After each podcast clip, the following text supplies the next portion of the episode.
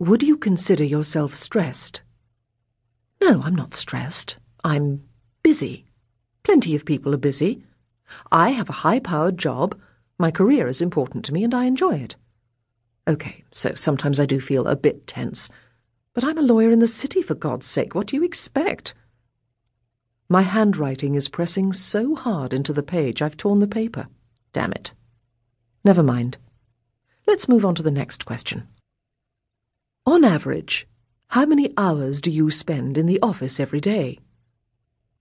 Fourteen, no. Twelve, no. Eight, no. It depends. Do you exercise regularly? I regularly go swimming. No. I occasionally go sw- No. I am intending to begin a regular regime of swimming when I have time. Work's been busy lately. It's a blip.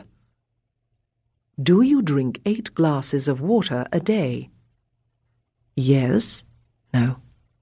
Somet- No. No. I put down my pen and clear my throat.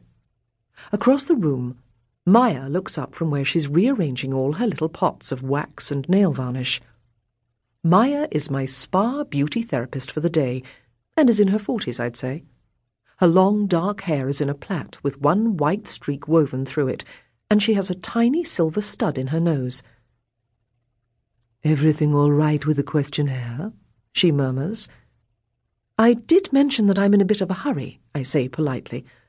"Are all these questions absolutely necessary?" "At the Green Tree Centre, we like to have as much information as possible to assess your beauty and health needs," she replies in soothing yet implacable tones. I glance at my watch. Nine forty-five. I don't have time for this. I really do not have the time. But it's my birthday treat, and I promised my best friend Freya. To be more accurate, it's last year's birthday treat. Freya gave me the gift voucher for an ultimate de-stress experience just over a year ago. She's my oldest school friend and is always on at me for working too hard. In the card that came with the voucher, she wrote, "Make some time for yourself, Samantha," which I did fully intend to do. But we had the Zincon Petrochemical Group restructuring and the Zeus Minerals merger, and somehow a year went by without my finding a spare moment. I'm a lawyer with Carter Spink. I work in the corporate department on the finance side, and just at the moment things are pretty hectic with some big deals on. It's a blip. It'll get better. I just have to get through the next couple of weeks. Anyway, then Freya sent me this year's birthday card, and I suddenly realized the voucher was about to expire.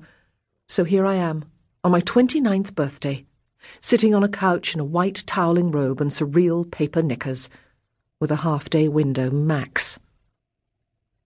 Do you smoke? No. Do you drink alcohol? Yes, the odd glass of wine. Do you eat regular home-cooked meals? What does that have to do with anything?